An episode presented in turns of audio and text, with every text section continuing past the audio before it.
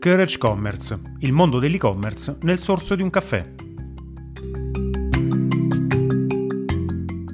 Ciao, ogni episodio di Courage Commerce è suddiviso in due parti. C'è la news del giorno e poi un consiglio per ottimizzare al meglio il tuo business online.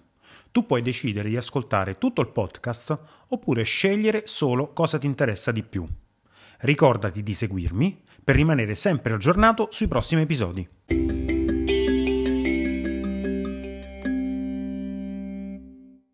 Oggi in Courage Commerce. Dalla Cina arriva lo Shoptainment.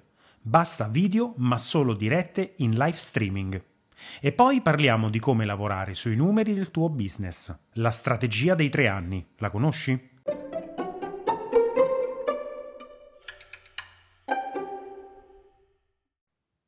Lo Shoptainment è la nuova frontiera della vendita online. Allora, basta con i noiosi video che puoi solo vedere e commentare. Adesso tutto passa attraverso le dirette, quindi live streaming in continuazione. In Cina da alcuni anni celebrità come Austin Lee organizzano televendite online e a giudicare dagli affari che lo stesso Lipstick King, così lo chiamano, è riuscito a piazzare, il trend da cavalcare è quello giusto.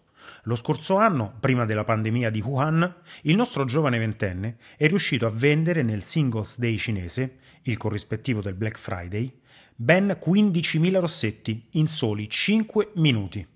Oggi, con la ripresa delle attività post-Covid, i principali mall cinesi continuano a offrire dirette di 3-4 ore giornaliere, in cui presentano nuovi negozi, prodotti, offerte e invitano gli utenti all'acquisto online. Il tutto lasciando loro la possibilità di interagire ponendo domande in tempo reale.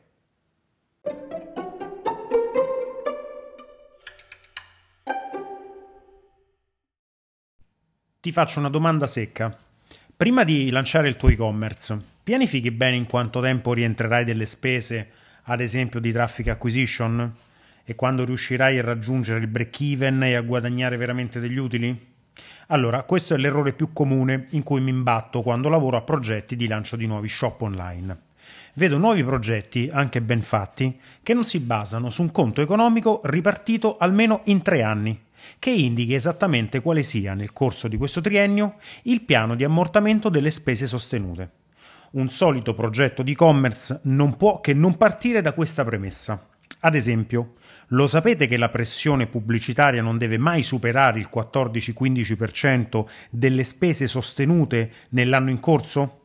Ma questo è solo un esempio. Sostanzialmente il documento deve essere costruito in due moduli. Il primo in cui abbiamo una stima indicativa di quale sarà il fatturato dato uno scontrino medio e un numero di ordini che pensiamo possa entrare durante il nostro primo anno di attività, ponendo come base di traffico solo quello di acquisizione.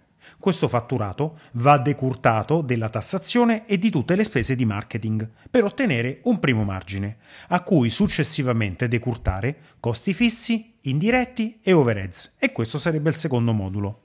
Insomma, Bisogna sempre basarsi su numeri.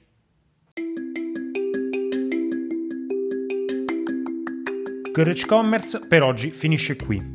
Se vuoi saperne di più, commenta o lasciami un messaggio per approfondire. Mi trovi anche su LinkedIn e su Instagram. Al prossimo episodio!